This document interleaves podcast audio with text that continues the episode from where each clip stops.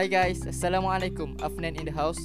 Pada hari ini saya nak kongsikan mengenai tajuk di tengah dakwah Dalam buku Bagaimana Menyentuh Hati Karya Syekh Abbas Hassan As-Sisi Baiklah Poin yang pertama sekali Masalah yang selalu menghalang para da'i Daripada melakukan kerja dakwah Adalah masalah yang datang daripada diri sendiri. Masalah berkaitan dengan amanah Masalah berkaitan dengan sikap Dan macam-macam lagi.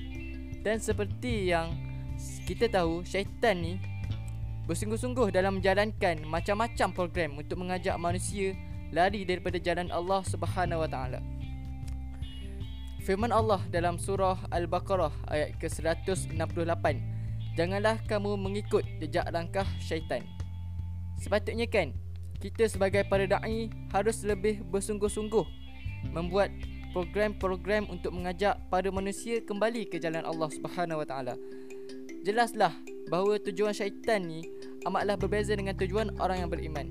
Oleh itu tugas dai adalah untuk menyemarakkan lagi api-api kebaikan yang telah sedia ada dalam diri masyarakat supaya keburukan yang ada dalam diri mereka juga turut terhapus dan akhirnya bangkit untuk menegakkan dakwah Islam.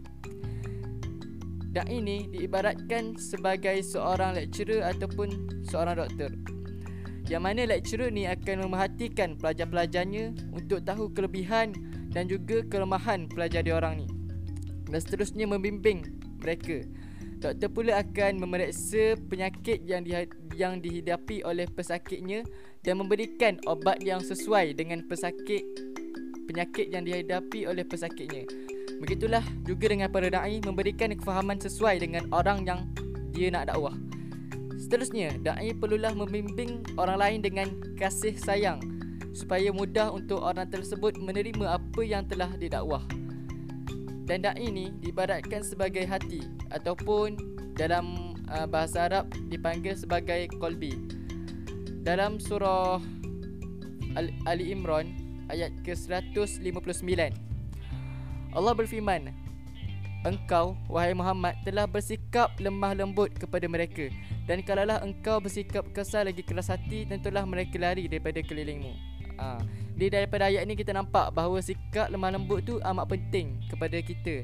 Sebab sikap yang kasar akan membuatkan masyarakat lari daripada kita Dan tak nak dengar apa yang kita dakwah. Seterusnya hati yang beriman adalah sumber penggerak.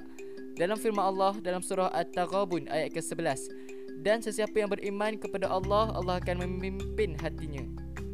Jadi kan Kesimpulannya Jagalah hati korang Dan jagalah iman korang Sebagai para da'i. Pastikan Checklist amalan kita Ataupun Amalan mutabaah kita Full Dan tak ada lubang-lubang Ataupun tak ada cacat Supaya iman kita terus terjaga Dan terus terbina.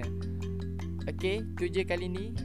Terima kasih Dan jangan lupa share kepada orang lain Dan Stay tuned